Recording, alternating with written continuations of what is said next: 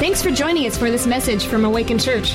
We believe in the power of God's Word and we pray that you're encouraged by this message. Now lean in as we hear from God's Word together.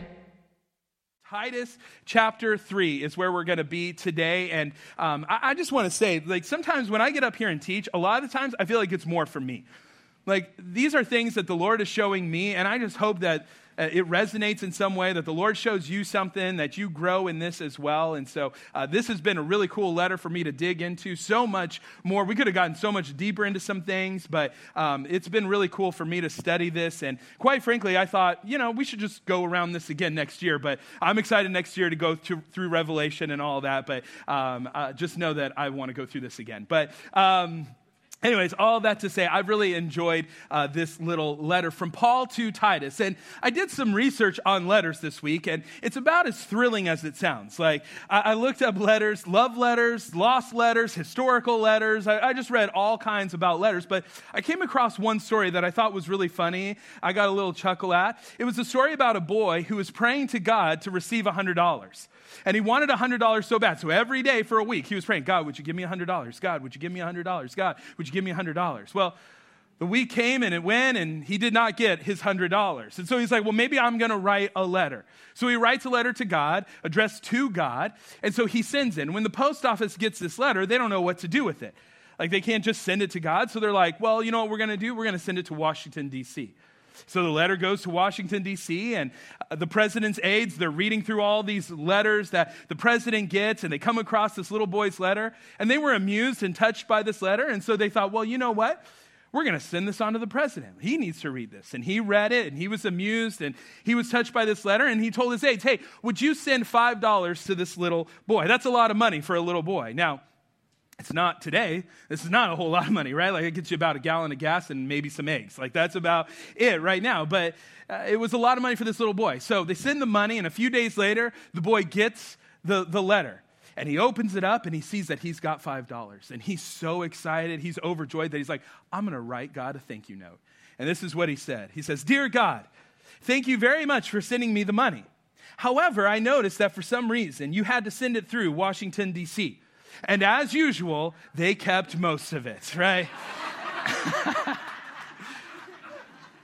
it's the truth, right? Like they, they keep most of it. And so I thought that was kind of funny this week, but here's the reality the Bible is a set of letters from God to us. Uh, some of these letters are written by John. Some of these letters are written by Paul. Some are written by Peter. Some of these are narrative. Some of these are historical. Some of them are poetic. But these are all letters inspired by the Holy Spirit from God to us.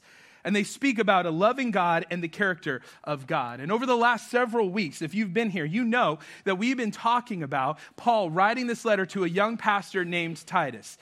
And Titus is responsible for the church in Crete. And uh, Paul really gives Titus his mission, what he's supposed to do. In, in verse 5 of chapter 1, he says, Hey, you need to set straight the things that are crooked. And so, Titus, that's his task. And, and the way that Paul starts all this out in, in chapter one, he's like, hey, you're not supposed to just leave and go out. You need to have a faithful presence in that city. You need to be there and live. And the first task that he gives them is that he needs to, that he needs to make sure that there is healthy leadership. That the church has people leading, setting the right pace, the right tone for the people there in Crete. And then he tells them, hey, there's false doctrines going on. There's false teachings. And so he's like, they're disrupting whole, whole households. So you need to deal with that as well. And then he talks about how a healthy church should function together in the different stages of life. That whether you're an older man, a younger uh, man, an older woman, a younger woman, that we are all supposed to function in a healthy way in the different stages of life. And then he talks about our workplace, that we could be a faithful presence in the workplace. And he says that the only way any of this is possible is by the grace of God. And here we come to the very end of this letter. And I think for many of us, myself included, we can easily read final greetings like the one we're about to read here at the end of Titus. We could easily read this final greeting, or really the beginning greetings of New Testament letters, and we don't really think much of these things. We just kind of read it and move on. Like, I don't know, I don't think any of us here today have this section memorized. I don't think for many of us we have much highlighted. We just kind of read these things and we keep moving on. I've even heard greetings in um, the Bible, New Testament greetings are kind of like the sandwiches that we eat. There's a lot of meat in the middle, but it's kind of dry and crusty on the ends, and so we just kind of want to cut those things out and not pay much attention to them. But when we come to greetings like this, I think we can easily go, wow, this is really boring. Like, this is just a bunch of names. Like, Nate, how are you going to get a sermon out of this? I don't know. I was asking myself that same thing this week. Like, was there a sermon in any of this at all? But I think for many of us, we go, this is boring, but these things aren't boring or things that we should ignore or skip by and just kind of think nothing about it. Because listen, nothing in the Bible is here by mistake. Everything that is here has a purpose. And there's a purpose behind these greetings and a purpose behind the names that we're going to read here. And really, what I found out this week is that there are more lessons than names for us today. And so, if you're taking notes, the title of today's message is Lessons from Ordinary People. Lessons from Ordinary People. Pick up verse 12 of chapter 3. Paul says these final words to Titus. He says, When I send Artemas or Tychicus to you, do your best to come to me at Nicopolis, for I have decided to spend the winter there. Do your best to speed Zenas, the lawyer and Apollos on their way. See that they lack nothing. And let our people learn to devote themselves to good works so as to help cases of urgent need and not be unfruitful.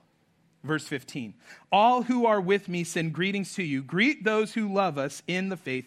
Grace be with you all. Now, this might look like a random list of names or kind of Paul's agenda or his itinerary, things that he wants to do. But again, I think there are more lessons than names here. And really, I think this final paragraph here, his final words, summarize everything we've been talking about over the last several weeks now. That we can be this faithful presence in the city, in our culture, a faithful presence in the church, in our workplace. That we could be this faithful presence that we are called to be. And really, what I see is that we need each other we need to serve each other, and it's all about grace. So let's look at the first one. It's that we need each other. One of the things that Paul's final greeting teaches us is that there are no unimportant people. That we don't need just one person in our lives, but a variety of people in our lives. And we kind of get a glimpse into these people that make up Paul's team. Look again at verse 12. It says, When I send Artemas or Tychicus to you, do your best to come to me in Nicopolis, for I have decided to spend the winter there. Do your best to speed Zenas, the lawyer, and Apollos on their way. Again, we've been talking about this. Paul is writing this to Titus. Titus is leading the church in Crete. A lot of what Paul's been writing about is hey, make sure your behavior lines up with your beliefs. He's talking about all these doctrinal issues, all these ways that we should be living. But here at the very end of this letter, we are reminded that Paul, even though he's a spiritual giant, Paul, even though he's a man who wrote one third of the New Testament, Paul was a man who needed encouragement and support from other people. This isn't Paul, he, like, hey, I'm Paul the theologian, you know. It's not Paul, you know, I'm the guy who writes one third of the New Testament up in my ivory towers. I don't need people anymore. But this is Paul. He's a man who shows the importance of having other people around him sharing life with him. See, Paul knows that he needs relationships. And I think for some of us, when we come to a verse like this and we see that Paul is asking Titus to join him in Nicopolis, I think for a lot of us, we think, well, Paul just needed Titus there so that he can encourage him some more, uh, instruct him some more, pour into him more, because he has other things for Titus to do. And that's true. Paul uses Titus in other ways, and I'm sure those things happened, but I think there's something a little bit more here as well. See, Paul understands that relationships are a source of encouragement. How do we know this? Well, Paul wrote another letter and in Romans chapter 1, verse 11, he says, For I long to visit you so I can bring you some spiritual gift that will help you grow strong in the Lord. When we get together, I want to encourage you in your faith, but I also want to be encouraged by yours. See, this is what I love. Paul's like, hey, I need you in my life just as much as I need to be in your life. I need what you have to offer just as much as you need what I have to offer. And so Paul wanted to spend time with Titus. Again, I'm sure to train, to teach, to pour into. I also think he just wanted Titus there so that he could be refreshed. It's a beautiful picture of the church. That though we may have diversity in experiences and knowledge, we can stand side by side and encourage one another. See, I've met people who think, well, I'm growing as a Christian, so I don't need people anymore. I'm super spiritual right now. Like, it's just me and the Father. We're on the mountain. I'm just listening to the Father. I've outgrown my need for people. But see, spiritual maturity doesn't mean that we need people less, it means that we love people more. If you've encountered God, if you're really growing, if you're really spiritually mature, you will engage with people more, not less, because anyone who is mature knows that we need people in our lives. Again, how do we know this? Just go all the way back to Genesis. In the beginning, God created everything, the heavens and the earth, right? And He creates everything. He's like, that's good, that's good, that's good, that's good, that's good. First time He says something's not good, it's when He looks at Him, the guy, and He says, that's not good, right? And all the men right there say amen because He makes a helper, a woman, right? So, guys, that's really a good place to say amen. Like, it's, yeah, okay, I'm trying to help you out, all right? Get home today and say, it's not good. I, I'm so glad that God created you to be in my life, you know? But he needed, he needed to be in relationship. When we look at the Trinity, it's God the Father, God the Son, God the Holy Spirit. He is a community in and of himself. And so we need other people in our lives. And so Paul is like, hey, Titus, I need you to hang out with me in Nicopolis because I'm going to spend the winter there. I thought of it this week, kind of like if Paul was like, hey, Nate, I need you to come hang out with me in Florida because it's getting winter. I'm getting a little old and I'm just going to go south for the winter, right? I'm going to hang out in Florida. That's kind of the modern day version of what this means. But why is Paul drawing our attention to the city, Nicopolis? Why, why is he talking about this? Well, I read this week that for wintertime, traveling in the winter, it's terrible. It's terrible with the snow and all that stuff. So this area would have been a lot easier to travel for. Great travel route as well. Uh, that Paul, no doubt, had his eyes set on the west. That he wanted to go to Spain and, and all of that I'm sure is true. But here's the thing I don't think we need to overthink this at all. I think it's a really simple application here that sometimes we need to spend time with great people in a great place. See, Nicopolis in the Greek, it's Nike town. That's what it's translated, right? Like, and that really means victory town. Like, that's where he wants to go. He's like, hey, Titus, come join me in victory town. It's be like, yeah, let's go. You know, like it sounds like a fun time, right? Like, that's the whole point. This was an intentional way to spend time with Titus for some encouragement. Maybe, uh, again, pouring into, instructing, all of that, but I think also maybe just to laugh. Maybe they were going to play a board game. Definitely not Monopoly. Like if you're married, dating, whatever. I still remember the first fight Jen and I ever had. It was a game of Monopoly. Like that's, she was not giving me the deal of, like I was giving her such a deal and she did not see it that way. And so we got into a fight. Guess what? Never played Monopoly again, all right? So, but maybe they played Settlers of Catan, you know? So they're just kind of there. They're playing a game, maybe hanging out, laughing with, with each other. But I don't want you to miss this. We need to be intentional about making plans and saying, hey, I want to get together with these people. And we're going to talk about some things. We're going to talk about the Lord. We're going to hang out together. We're going to learn. We're going to grow. I want to know how's the Lord using you? What's the Lord doing in your life? Let's pray with one another. Hey, let's talk about life. This is what's going on with me. This is what's going on with you. It's being intentional with spending time with each other. This is so important for our health. We need other people to be present in our lives. This week, I, I was on social media and uh, a news story came across my feed that said that uh, studies are showing that gathering together in church, there is a decrease in anxiety, uh, depression, a lot of mental illness that we feel.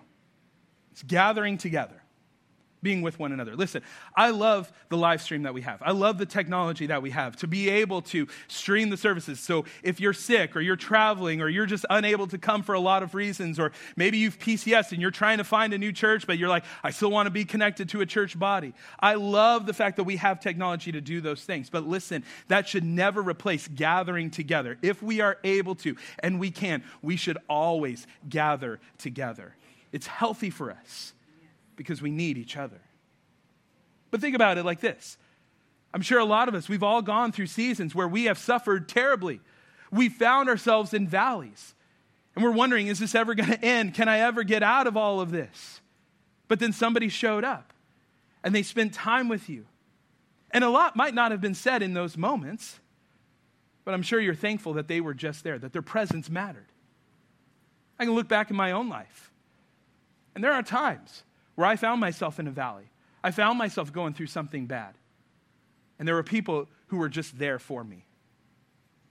Man, not a lot was said about what, was, what I was going through, but their presence mattered to me. We need each other. But notice something else. None of this can happen until the replacements show up. Why did Titus need to wait for replacements? Because the church needed a leader. Titus couldn't just bail on them, he needed someone to stand in their place because people matter. See, Paul is aware of the state of the church. That's why he wrote what he wrote. But he also has concerns for the future of the church. Titus is a key leader on the church in Crete, but he was not going to be there long term. Maybe that's why Paul in chapter one is like, hey, Titus, guess what? You need to find people to be elders. You need to find people to be pastors, to be leaders in the church, because you're not going to be there for very long. Titus was going to transition out, but there needed to be someone to stand in his place. And here's the point every single one of us serves a different role within the church no matter if it's a big role or a small role, all roles are important in the church. But if someone is being called into a season where you need to step out or you need to leave that role, it is your responsibility to replace yourself. Why? Because people matter. We need each other. I don't think for a lot of us we really understand just how important this is. We are trained when I make a decision, it's based on my own desires for my own purposes. And so when there is a new opportunity, for many of us, we're like, hey, here's my two weeks, peace out, I'm leaving, I'm gone. But that should not be the case when it comes to the church. We care about these ministries. We care about all this. Why? Because people matter whether you serve in a small group, whether you serve on the Awaken Kids team, the worship team, the media team, the security team, the, uh, the uh, kind of greeting team, whatever team you find yourself serving on here this weekend or, or uh, here at Awaken, your presence matters because people, the people you're serving, matter.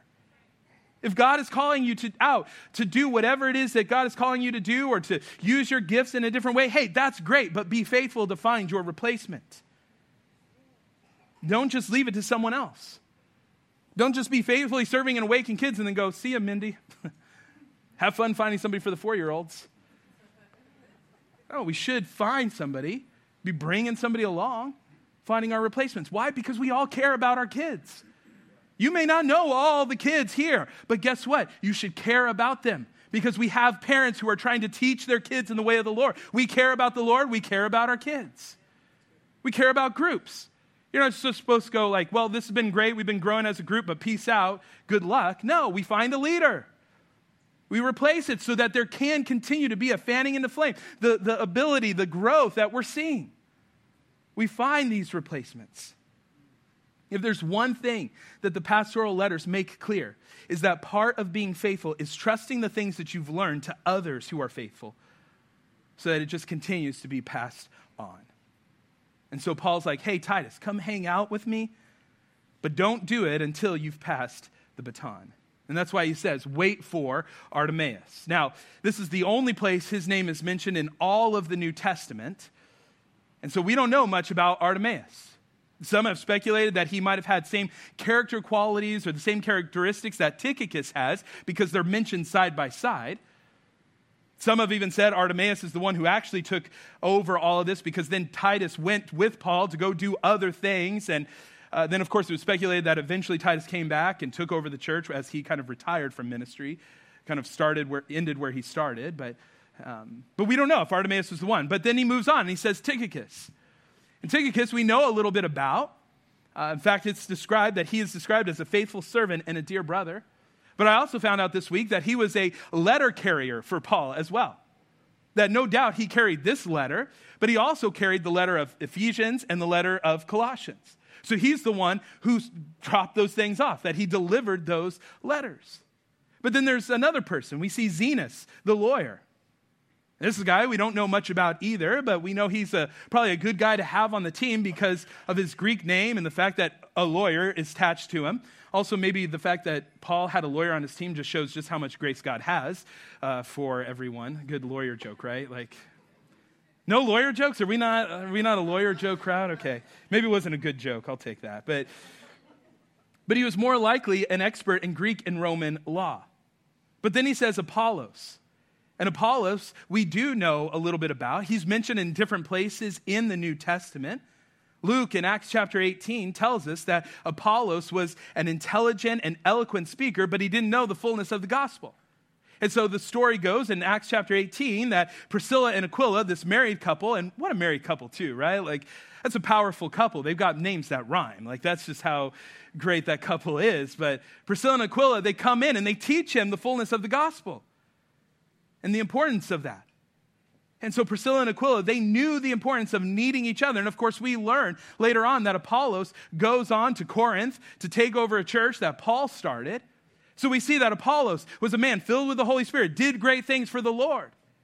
But here's what I love about this list. This is what I want us to take away from this list. Is that some of these people we know a lot about, some of these people we know nothing about. But the lesson is we don't need to have a huge title to play an important role. In fact, if we value status, we diminish usefulness. And we're going to miss out on the many ways that we can care for people. Whether we know these people or not, they were valuable to Paul. These were, these were guys on Paul's team. They were valuable to him, and they mattered most to him in ministry. So here's what this means for you. You might be here today and you might think, well, nobody knows me. Nobody cares about me. Nobody knows what I can do. But just because nobody knows you or knows that much about you or knows everything that you can do doesn't make you any less important. Listen, you're not here to serve, so you're like, oh, maybe one of the pastors will notice me. You're not here so that other people notice you and go, oh man, look at that person. They're such a servant. I know. It's just a gift, a talent that I got. It's like, it's just who I am. I don't do that. We serve because we're serving Jesus. Everything that we do is for Jesus and for His glory, pointing to our Savior. That's why we do what we do. Jesus is the one who ultimately sees us, He's the one that matters. But when you step out and you do use your gifts, you will see, man, I play an important role in the lives of other people. We just had baptisms this last uh, in between services, and I got to see that. People playing important roles in lives of other people, sharing the gospel, growing, talking about life. We saw all of that play out. Listen, when I got up here, I didn't say, hey, turn to the person next to you and say, I don't need you anymore. Like, that's weird, right? Like, hey, I don't need you. Like, that's not, that doesn't sound, that's not biblical. That sounds odd, right? We need each other because people matter. In 1 Corinthians 12, Paul talks about the church as a body. And he says in verse 17, if the whole body were an eye, how would you hear? Or if your whole body were an ear, how would you smell anything? But our bodies have many parts, and God has put each part just where he wants it. How strange a body would be if it only had one part. Yes, there are many parts, but only one body. The eye can't, can never say to the hand, I don't need you. And the head can't say to the feet, I don't need you. You can't turn to the person next to you and say, I don't need you. We need each other. We are a body, we're a community. Listen, it's by no mistake that you are here in 2023 with your giftings, with your talents, with your resources, with what God has put on your heart, with the people. It is by no mistake that you are here, and you are here for such a time as this. Each and every one of us plays an important role. We're all in this together. No one is more important than another. And listen, there's no such thing as an unimportant person in God's kingdom. God cares about every single person. And he uses all of us to accomplish his work, his purposes in this world. Again, I mentioned it. Uh, no doubt, these guys are the ones carrying this letter to Crete to give to Titus. But like I said, Tychicus, he's a guy who literally carried letters.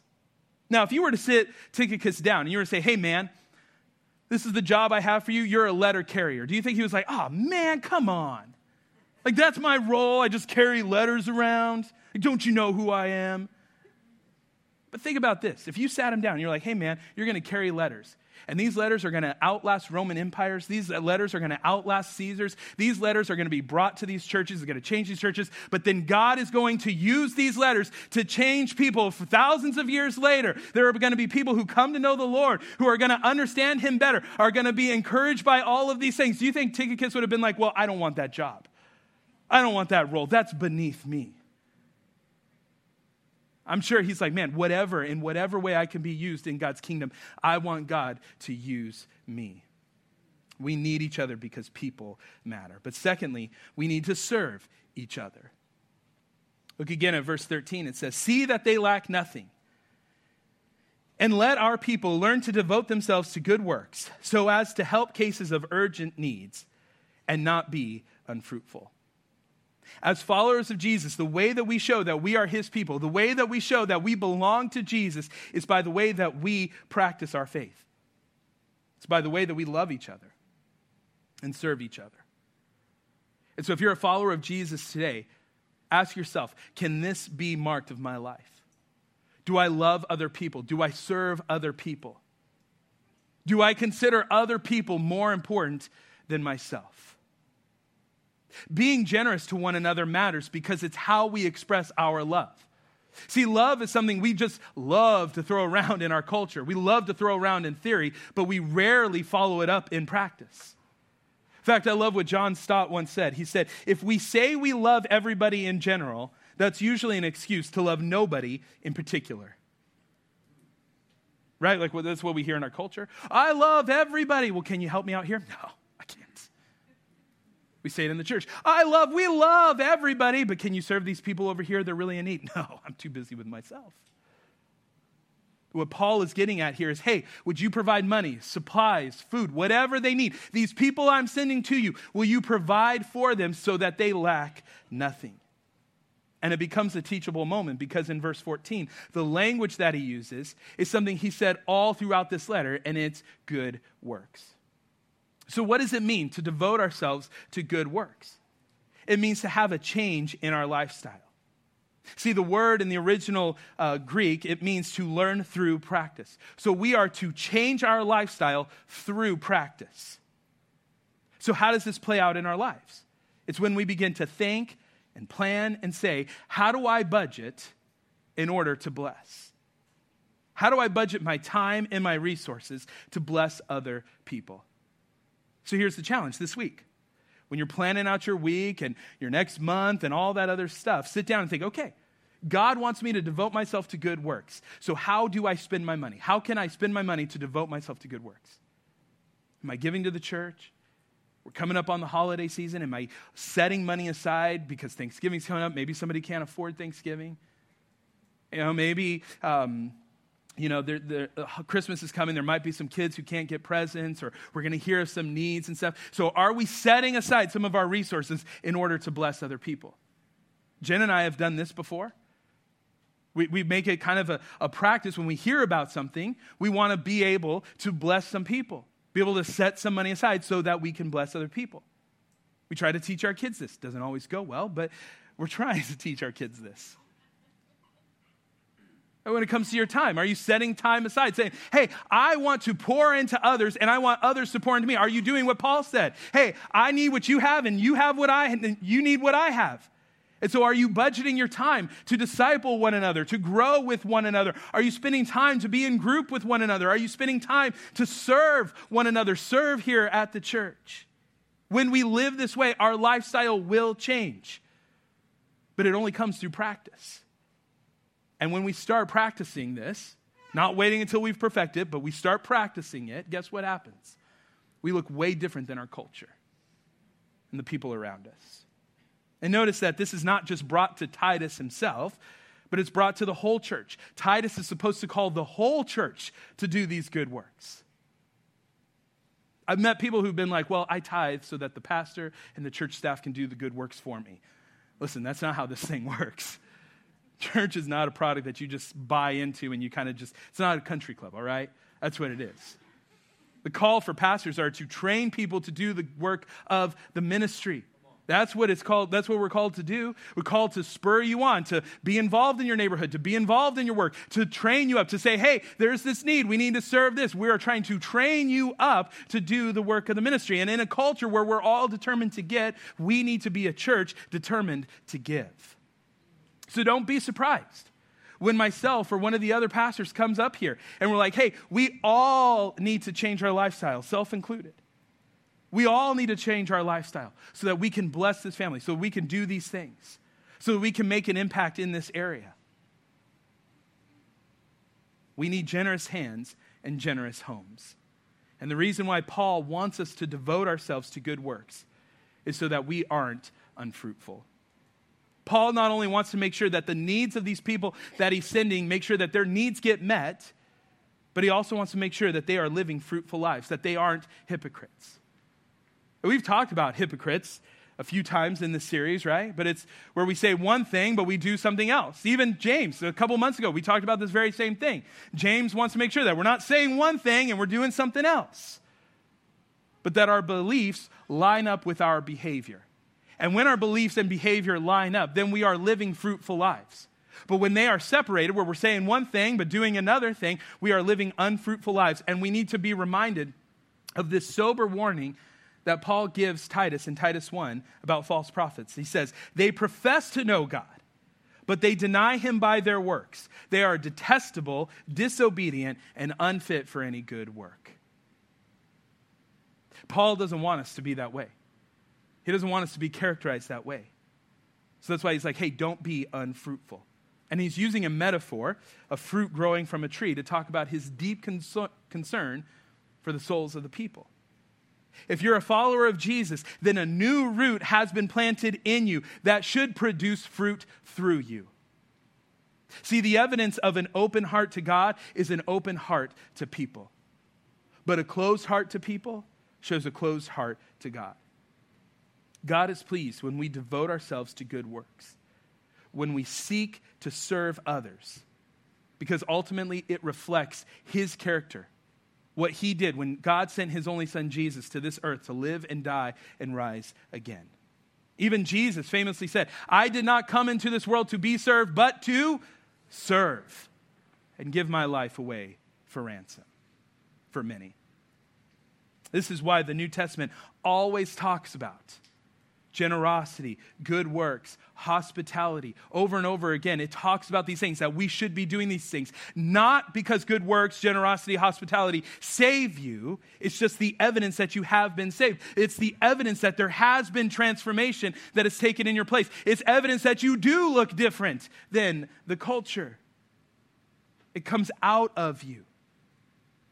Listen, we're not going to be able to provide for everyone's needs. But as much as we can, let's commit to this.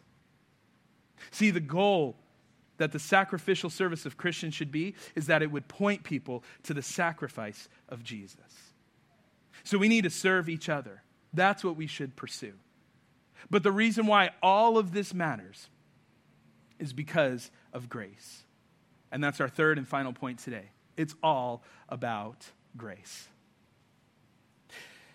This is how Paul closed his letter in verse 15. It says, All who are with me send greetings to you.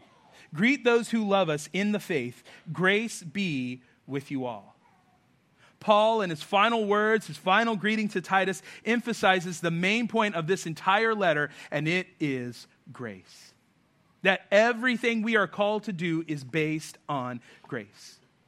Grace is found in every chapter of this book. It starts off in chapter one that grace flows from God the Father, God the Son, and God the Holy Spirit.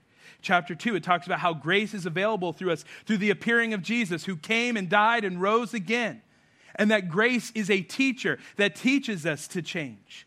Chapter 3, we're told that grace is the reason we can be saved. Grace, grace, grace. It's all about grace. Grace is what motivates us to do what we do in the church, but grace is also what motivates us to do what we do in the world. And don't miss this. In a culture where it says, hey, do good so that you can receive praise, as followers of Jesus, we're told to do good because of what we've already been given. Doing good is not a way of earning God's favor, it's a way of showing God's favor. You don't get involved in the life of the church so that you can in, earn gold stars with God, it's a response to the grace that's already been given to you. And these closing words, these kind of closing remarks here, are, are really a, a prayer from Paul to the people in Crete, and he prays for grace. But why does he pray for grace? Because of all the challenges that Titus is up against with the Cretan culture, the drama in the church, everything that was crooked that Titus needed to straighten out. The thing that he needed most was grace. So let me ask you what's the thing that you need most in 2023 going into 2024? You need grace. What do you need most in the cultural storm that we're in? You need grace. What do you need most when you're faced with the moral and the social chaos happening all around us? You need grace. What do you need to do when you face all the drama in the church? Because guess what? The church is always full of drama. What do you need most when you face drama in the church? You need grace. And here's why. There are times that when Christians are under pressure of the culture or pressure under all the drama, we can become ungracious. I know this to be true in my own life. There's times I thought this week about pressure I was under or drama that's going on in the church, and I found myself being graceless. I didn't have the grace that I needed in the moment. I've seen this play out in groups in the church. People get mad, something happens in the group, and they end up attacking one another. They become graceless. When times are tough, we can be graceless. And it comes out in the way that we talk, it comes out in the way that we act. But listen, cultural pressure should not drive us away from grace, but deeper into grace. The longer you follow Jesus, at least I've seen this to be true in my own life, but the longer I follow Jesus, the more I see my need for grace. The more that I'm reminded of what grace and what Christ has done for me. See, people need to see the love of God that comes from the grace of God. And notice Paul here, he's not talking about specific individuals here. He doesn't give us a list of other people who need to be gracious, but he says all of us need this, right? That's why he says, Grace be with you all. Paul's like, I want all of you to experience all of God's gracious and loving presence. And in praying that grace is with us, he's really praying that Christ is with us. That even in the midst of the storm, with all the strong winds of sin and self centeredness blowing, we can set a course to Jesus and live countercultural lives for the common good. Why? Because of grace. You can be that faithful presence in your home, in your workplace, in the church, that faithful presence in our culture, in the city, because of Jesus' presence within us. And so here's what I want to challenge us with today as we close out this letter two things. One, some of you right now, you feel alone. And maybe you've grown a little bitter over it because you're like, well, nobody knows me, nobody cares about me. But let me ask you have you reached out to someone? I love that Paul sets that example for us. He's like, hey, Titus, guess what? Come hang out with me. I need you to hang out with me here. He reaches out. Have you reached out? See, here in a moment, as we always do, we have pastors right up here in the front. And we're always wanting to pray with you. Maybe there's sin you need to confess. Maybe you need to receive Jesus. Maybe you just need prayer because your last week was tough and you're worried about this week. Maybe there's something going on in your life. We have people right up here. Come and receive prayer. You came with people. You serve with people. There's group. There's people that you do group with. Have you reached out to them and say, "Hey, I need prayer. Would you pray for me?" We need to reach out. But then on the flip side, there are people reaching out to you that you've ignored. But in God's eyes, these people are important too. Listen, you might not have the capacity or the bandwidth to meet all the needs of all the people, but you can help them get connected with someone who can. This is how the body of Christ functions together. If you're not able to meet those needs, point them to someone who can. Be a part of the solution. And here's another challenge for us today. Paul wanted Titus to set straight the things that got crooked and complete what was left unfinished. So let me ask you Is there unfinished work that you are called to do? Is there a stirring that you feel like, man, I got to get involved here. I got to do these things. I have these giftings and I feel like the Lord's. Is there an unfinished work that you need to do? Is there an unfinished work in your life that God needs to complete? Is there something that you need to confess, deal with right now? The question is will you surrender yourself to the one who has surrendered himself for you? So that's the challenge. Reach out to someone, get someone connected. And there's unfinished work to do. So are you willing to put your hands to the work that God wants to do?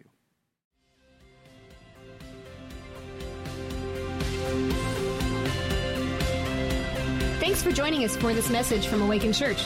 We'd love to hear how this message or the ministry of Awaken has impacted your life.